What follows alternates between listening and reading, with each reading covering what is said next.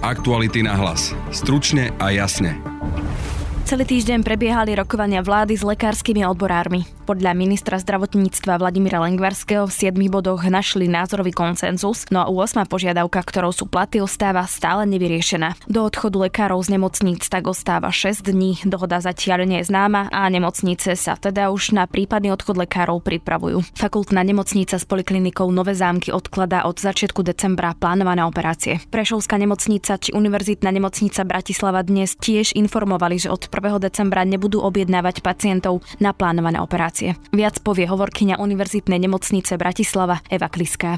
A zatiaľ sme tieto plánované operácie obmedzili na prvých 5 dní, teda do 5.12., čo v našom prípade predstavuje okolo 600 operácií Šéf komory zdravotníckých záchranárov František Majerský má zo situácie zimom riavky.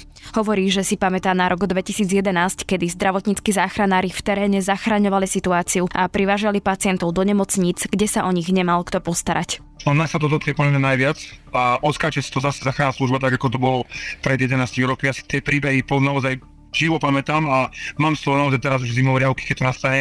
V druhej téme podcastu sa so štátnym tajomníkom Ministerstva životného prostredia Michalom Kičom pozrieme na znižovanie emisí v slovenskom priemysle. Vláda totiž vyzýva priemyselné podniky, aby znížili emisie oxidu uhličitého aspoň o 30% Vyčlenila aj na to 350 miliónov eur z plánu obnovy. Z európskych krajín má klimatický zákon približne 8 alebo 9 krajín. Práve počúvate podcast Aktuality na hlas, ktorý pripravili Denisa Hopková a Denisa Žilová.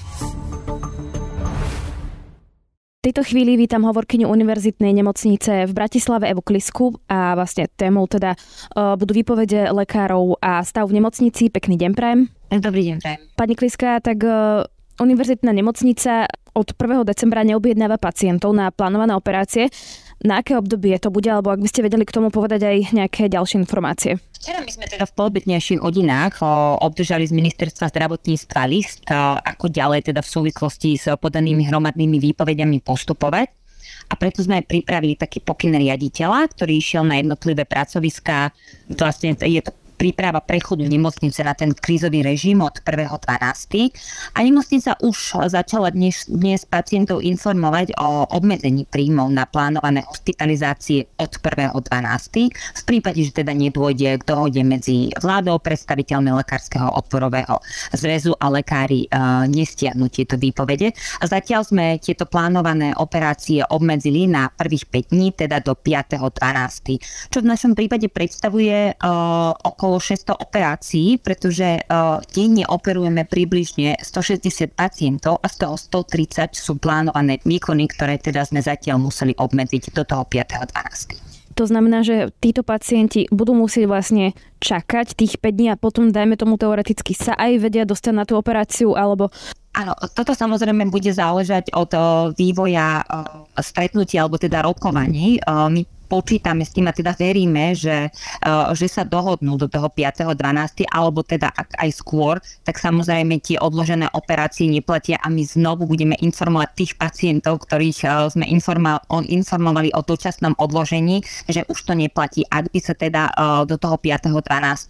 Uh, predstavitelia LOZu, vlády a ministerstva dohodli. O aké typy operácií to ide? Nemusíme sa rozprávať teraz o všetkých, ale že či sú to v podstate operácie, ktoré ak aj počkajú, tak to nie je až tak také akutné, ale že v podstate budete operovať tie najakutnejšie stavy. Uh-huh. Áno, to sú o, plánované operácie, o, neviem, príklad môžem povedať, bedrové klopy, sú to, tak, sú to všetky operácie, alebo teda operačné výkony, ktorý, e, ktorý, ktoré ešte zniesú odklad. To znamená, že ak sa ešte nejakú dobu o, táto operácia odloží, neznalo, neznamenalo by to nejaké zhoršenie o, e, zdravotného stavu o, pacienta. Takže sú to výkony, ktoré ešte zniesú nejaký odklad. Samozrejme, netýka sa to akutných stavov, ktoré sú neodložiteľné a musia byť zoperované i hneď. Univerzitná nemocnica eh, v Bratislave je najväčšou nemocnicou na Slovensku. V tej výpovednej lehote by to malo byť cez 470 lekárov. Čo bude pre vašu nemocnicu znamenať, ak by naozaj reálne došlo k tomu, že títo lekári podajú výpovede? Tak znamená to veľký problém pre nás, keď nám odíde uh, z 1500 lekárov uh, eh, 470 lekárov, pretože naozaj tí lekári odchádzajú z tých kľúčových, kľúčových oddelení alebo tých, tých odborov. Sú to teda nám už veľmi často spomínaní anesteziológovia, bez ktorých my nevieme zabezpečiť túto operatívu. No, znamená to to, čo sme už hovorili, že my teda už sme museli teraz obmedziť tie plánované výkony, ktoré nemôžeme vykonávať a vlastne budeme, pôjdeme iba na tie akutné stavy alebo na tú neodkladnú zdravotnú starostlivosť, ktorú teda budeme zabezpečovať. Verím teda, že sa nám to podarí i keď sa domnievame, že aj to bude s menšími problémami. Máte nejaký e, napríklad krízový plán, dajme tomu, že spolupracuje s nejakými inými nemocnicami v Bratislave? My teda už dlhodobo komunikujeme uh, veľmi intenzívne a, uh, a teda táto komunikácia uh, je veľmi dobrá a dohodli sme sa napríklad, poviem príklad, novorodenické oddelenie, z ktorých nám odchádza značná časť lekárov, tak v tomto prípade nám vypomôže Národný ústav detských chorôb. Potom samozrejme komunikujeme a budeme spolupracovať aj s Národným ústavom srdcovo chorôb, Národný onkologický ústav, potom, sú to, potom je to nemocnica Milosrdní bratia, ktorí nám teda slúbili, že nám s pacientmi pomôžu aby si vedel aj nejaký pacient predstaviť, že ak by to bol menej urgentný problém, tak v podstate nemôže ísť k vám, ale ak by mal urgentný problém, tak vtedy ako keby má ísť. Že či pacient vlastne dostane tú informáciu, že čo má robiť, lebo ono to môže byť trošku aj informačný chaos potom. O, u nás je predovšetkým veľmi dôležité zabezpečiť tú, tú urgentnú zdravotnú starostlivosť. Týka sa to vlastne aj uh, tých našich pracovísk, uh, kde vlastne pacient uh, prichádza, je to taký prvotný kontakt s lekárom na našich urgentných príjmoch a vlastne tam bude pacient, tam bude prebiehať taká veľká triáž a pacient vlastne bude informovaný, kam má ísť alebo čo má robiť. V tomto prípade my sme už včera aj apelovali teda na pacientov, teda aby na ten urgentný príjem vlastne prichádzali naozaj teda iba s, s problémami, s alebo s komplikovanejšími problémami, lebo veľmi často sa nám stáva, že ten náš urgent, alebo teda tie urgentné príjmy uh, bývajú zneužívané a chodia tam pacienti, ktorí si vlastne svoj zdravotný problém dokážu vyriešiť napríklad aj so svojím všeobecným lekárom. Takže preto sme aj prosili takýchto pacientov, aby v najbližších dňoch možno nevyužívali služby urgentného príjmu, ale skôr sa obracali na svojich, uh, na svojich všeobecných, uh, všeobecných lekárov. To samozrejme neplatí pre pacientov, ktorí majú vážny zdravotný problém a, a patria na ten urgent. Ďakujem pekne teda toľko k najnovším udalostiam hovorkyňa Univerzitnej nemocnice v Bratislave Eva Kliska. Momentálne vítam prezidenta Komory zdravotníckých záchranárov Františka Majerského a témou budú výpovede lekárov a rokovania odborárov s vládou. Dobrý deň. Dobrý deň, prajem. Pán Majerský, tak teda ako vnímate aj z pohľadu záchranára, aj šéfa Komory zdravotníckých záchranárov, teda tie rokovania medzi odborármi a vládou? Dlho to už trvá a ja verím tomu, že sa dohodnú a bude to dôležité, aby sa dohodli. A myslím, že je dôležité, aby naozaj nie každú chvíľu niekto oznamoval nejakú vec na tlačových správach, lebo naozaj, že tým už, naozaj by som povedal, že nechcú už aj, aj ľudí, aj, aj celkovú spoločnosť. Je dobre sa zatvoriť, treba rokovať a ja verím naozaj dôležitú dohodu, lebo nechcem sa naozaj dožiť z toho stavu, ktorý bol pred 11 rokmi. Už aj minister Lengvarský avizoval, že bude informovať nemocnice, nech sa pripravujú na prípadný odchod, lebo však je do toho 6 dní bez ohľadu na to, či sa dohodnú, nedohodnú. Ako sa to dotkne vás, záchranárov, ak by podali výpovede lekári v nemocniciach? No, nás sa to dotkne podľa najviac a odskáče si to zase záchranná služba, tak ako to bolo pred 11 roky. Ja si ten, tie príbehy naozaj živo pamätám a mám z toho naozaj teraz už zimové riavky, keď to nastane. Poviem konkrétny prípad, ale sme zase vo Vašci, kde sa pacient si podrezal karotídu na pravej strane, lebo malo prišiel, prišli ho policajti predvolať a pred nimi sa podrezal. Viete si predstavne, keď to je poranenie, keď si podržete krk, uh, došli sme tam, pacienta sme museli stabilizovať, pol hodinu sme nevedeli uh, dostať, kam máme vlastne pacienta odviezť, lebo lekári, špecialisti, chirurgovia, traumatológovia, ktorí mali toho pacienta riešiť, tak uh, vtedy, dávali, vtedy neboli. Čiže som išiel skoro 45 minút do Litovského Mikuláša, kde sme s malou dušičkou čakali, nás vôbec niekto ošetrí. Bol tam sekundárny lekár, ktorý to použil prvýkrát v živote videl takéto, takéto poranenie a mal sa tam niečo urobiť. A z okolností okolo šiel lekár, ktorý dal výpoveď, bol tam na ošetrenie s niekým a pomohol tomu pacientovi a ošetril. A hovorím, že takýchto prípadov sme mali naozaj strašne veľmi veľa, lebo my sme naozaj vozili tých pacientov z jednej časti Slovenska do druhého a keď niekto bude tvrdiť, že nebude ohrozená akutná zdravotná starostlivosť, tak klame, lebo bude. Už teraz záchranná služba nestíha voziť pacientov, teraz, to je to situácii pri tých počte výjazdov, ktoré máme. Ak naozaj budeme voziť pacientov z jednej nemocnice do druhej, tak budeme chýbať pri akutných stavoch v, v danom regióne.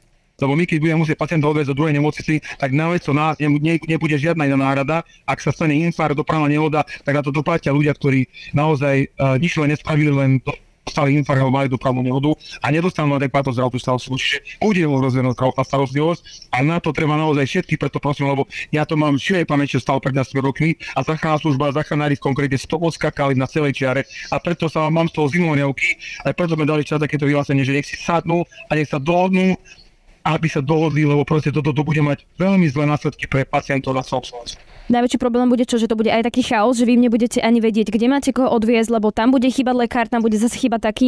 Bude v tom chaos a budeme mať oveľa viacej roboty a hovorím, budeme chýbať tam, kde by sme mali byť.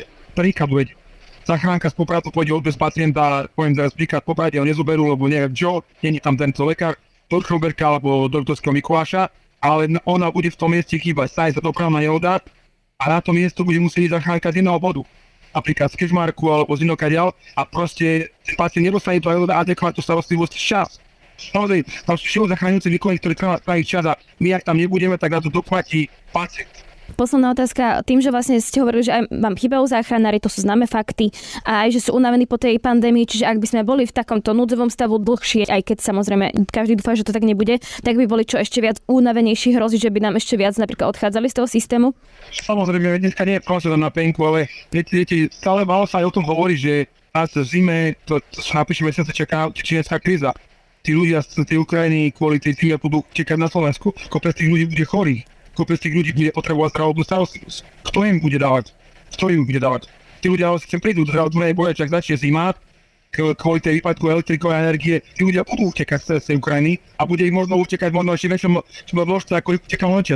Čiže to sa treba takisto pripraviť, že to všetko so všetkým bude mať naozaj pre naše zdravotníctvo, ktoré, ktoré je naozaj, že som povedal, že úplne že ohrozené, oslabené, o ľudí, o sestričky, o lekárov, o zachránárov, tak ho toto bude podľa mňa krieť do raky Preto hovorím, že snažme sa všetci dohodnúť tak, aby to bolo dobre, ale požiadavka mňa, ja hovorím, ja, ja, ja rešpektujem požiadavky a súhlasím s nimi, ale hovorím, že každý mal urobiť niečo, ústupok, niečo, takisto vláda by mala. Po tie vyjadrenia sú naozaj už niekedy skôr ako sa niečo dohodí. Zavrite sa, dohodnite sa, ale hovorím každému, nezabudajte kalári, sestričky, aj iní, aj iní zdravotnícky personál, ktorý naozaj v tých nemociach maká a bude to padať potom na ne. Ďakujem pekne toľko teda prezident Komory zdravotníckých záchranárov František Majerský. Ďakujem pekne a všetko dobré, pekný deň. Aktuality na hlas. Stručne a jasne. Ministerstvo životného prostredia vyzýva slovenské podniky na zníženie emisí oxidu uhličitého. Vláda na to vyčlenila viac ako 350 miliónov eur z plánu obnovy premiér Eduard Heger. Výzva na zelenú transformáciu je určená najväčším znečisťovateľom. Ide nám o to, aby sme dostali životné prostredie v rámci všetkých tých oblastí na Slovensku do formy. Dôležité je, čo treba povedať, že táto výzva bude otvorená až do 20. januára budúceho roku a práve tou realizáciou tejto výzvy výrazne prispieme k ochrane nášho životného prostredia. Touto výzvou chce ministerstvo podporiť dekarbonizáciu priemyslu. Práve ten na Slovensku vypúšťa do vzdušia takmer polovicu všetkých emisí. Pokračuje minister životného prostredia Jan Budaj. Dnes máme priemysel, ktorý významne zasahuje aj do zdravotného stavu obyvateľstva. Priemerne 5000 ľudí ročne zomiera na emisie najmä prachu PM2,5 a PM10. Zároveň e, prispievame týmito obrovskými množstvami, miliónmi tón e, ku klimatickej zmene a klimatickej kríze. Týmto opatrením by sme chceli dosiahnuť. Môže o ňu sa uchádzať prevádzka alebo podnik, ktorý e, preukáže dobrú alebo najlepšiu hodnotu za tieto peniaze. Prevádzka musí znížiť aspoň o 30 emisie oproti súčasnému stavu, ak sa chce zapojiť do tejto výzvy. Viac o znižovaní emisí v slovenskom priemysle povedal štátny tajomník Ministerstva životného prostredia Michal Kiča. Pýtali sme sa ho aj na závery klimatického samitu OSN či na nový klimatický zákon na Slovensku. 40% emisí skleníkových plynov na Slovensku produkuje práve obraz priemyslu a v rámci tohto balíka je to práve 90%, e, sa dá 90% sa e, podiela na produkcii e, emisí skleníkových skleníkových vplyvov práve ten priemysel, ktorý je zapojený do systému obchodovania s emisnými kvotami. Zjednodušene povedané, práve tie najväčšie priemyselné prevádzky na Slovensku, bez ohľadu na to, že o aké oblasti priemyslu hovoríme, tak tie sa podstatným spôsobom tým, že Slovensko je priemyselná krajina, podielajú na produkcii emisí CO. Práve preto bolo aj do plánu obnovy a odolnosti, ale aj, aj z iných fondov, napríklad z modernizačného fondu, pripravená schéma, aj schéma štátnej pomoci, ale aj táto výzva na možnosť podpory dekarbonizácie slovenského priemyslu. Pre nás je základným kritériom byť čo najtransparentnejší a poviem to otvorene pre štát a verejné prostriedky najlacnejší. Čiže úspejú v tejto výzve, ktorú sme dnes predstavili z plánu obnovy, komponentu 4 dekarbonizácia priemyslu, tie subjekty, ktoré budú vedieť pre štát najlacnejšie znížiť emisie skleníkových plynov. Očakávame, alebo teda tým cieľom, ktorý chceme v rámci tejto výzvy dosiahnuť, je úspora alebo zníženie produkcií emisí CO o 1,1 až 1,2 milióna tón, ekvivalentný teda tón emisí e, CO2, e, s tým, že podstatným spôsobom sa aj práve naplnením tejto výzvy priblížime k nášmu cieľu dosiahnuť úsporu eh, emisí skleníkových plynov o 55% do roku 2030. Kto máte nejaké typy na ne, kto konkrétne firmy by sa do toho mohli zapojiť? Konkrétne typy alebo oblasti nemáme. Môžu to byť všetky subjekty, teraz myslím, ako nehovorím o nejakej oblasti priemyslu, môžu to byť všetky subjekty, ktoré spadajú do systému obchodovania s emisnými kvótami. Čiže môžu to byť produkčné firmy, môžu to byť uh, najväčšie priemyselné prevádzky, ktoré máme na Slovensku. Uh, ktorákoľvek z nich sa môže zapojiť a jediným kritériom nepreferujeme žiadnu oblasť priemyslu, jediným kritériom je to, aby to bolo pre štát najlacnejšie. Ešte keď môžete pripomenúť, e, ktoré, čo sú vlastne tí najväčší znečisťovateľia na Slovensku? Sú to väčšinou energeticky náročné prevádzky, hovoríme napríklad o oceliarenskom priemysle, celulózovom priemysle. Napríklad spraco- US Košice patria. Hovorím všeobecne, nechceme nikoho nejakým spôsobom preferovať, ale uh, môže to byť oceliarenský priemysel, môže to byť petrolej, teda, uh, spracovanie ropy, čiže máme rafinériu, uh, môže to byť celulózový priemysel, ale napríklad aj cementárne, ktoré tiež výrazne emitujú emisie CO teda tie, ktoré využívajú produkciu tepla.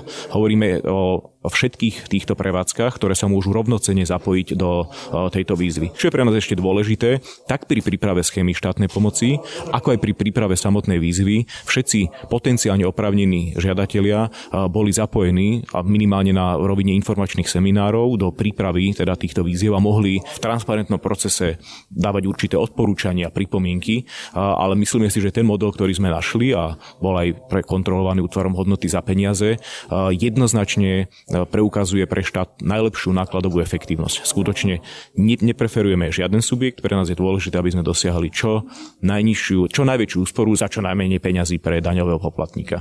Vrátim sa teraz k klimatickému samitu. Prečo bol pre Slovensko sklamaním? Nebolo to len pre Slovensko, bolo to určite aj pre Európsku úniu. Osobitne by som vyzdvihol kritiku, ktorú adresovalo či už Nemecko alebo aj Francúzsko. Sklamaním bol pre nás preto, že sme sa v podstate veľmi málo priblížili k splneniu jedného cieľa. A ten cieľ je zabezpečiť, aby globálna teplota priemerná globálna teplota nestúpala o viac, nestúpla o viac ako 1,5 stupňa Celzia. Keď tento cieľ nesplníme, globálne oteplovanie sa dostane do takého bodu, ktorého už nebude možné sa v podstate zjednodušene povedané vrátiť a náklady, ktoré budeme musieť v budúcnosti vynakladať na adaptáciu na zmenu klímy, budú o mnoho náročnejšie a fatálnejšie. Aby som nebol len kritický, pre rozvojové štáty na tomto samite bolo dôležité dosiahnuť vznik určitého klimatického fondu, ktorý by bol zameraný na ich systematickú podporu. V prípade, ak e,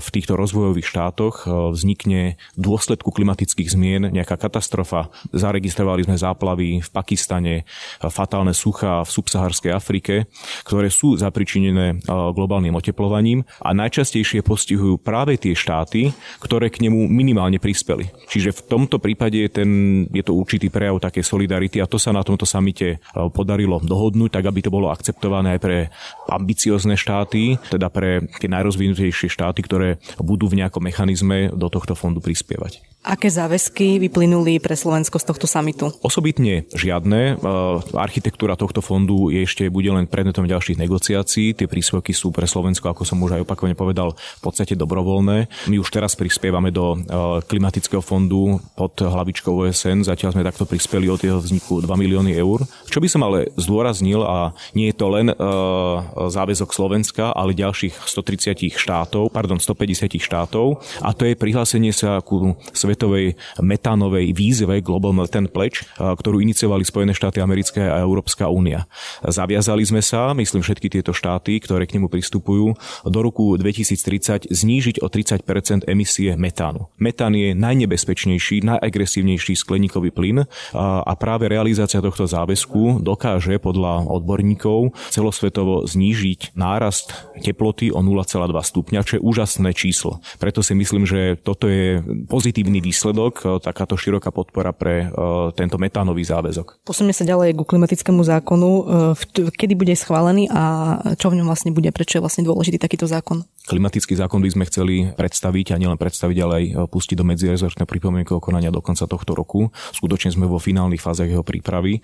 Bude obsahovať, nazvieme to takú cestovnú mapu a opatrenia, akým dosiahneme náš záväzok a to dosiahnuť klimatickú neutralitu do roku 2050, respektíve podiel zníženie emisí o 55% do roku 2030. Toto sú ciele, ktoré stanovuje alebo bude stanovovať klimatický zákon. Osobitne, aby sme nemali len nejaký všeobecný záväzok alebo nejaké všeobecné opatrenie, ktoré si môžeme dať do zákona a bez toho, že by sa nejako naplňalo, sa venujeme, aby sme tomuto predišli skutočne veľmi efektívnemu mechanizmu, ako zabezpečovať plnenie tohto cieľu.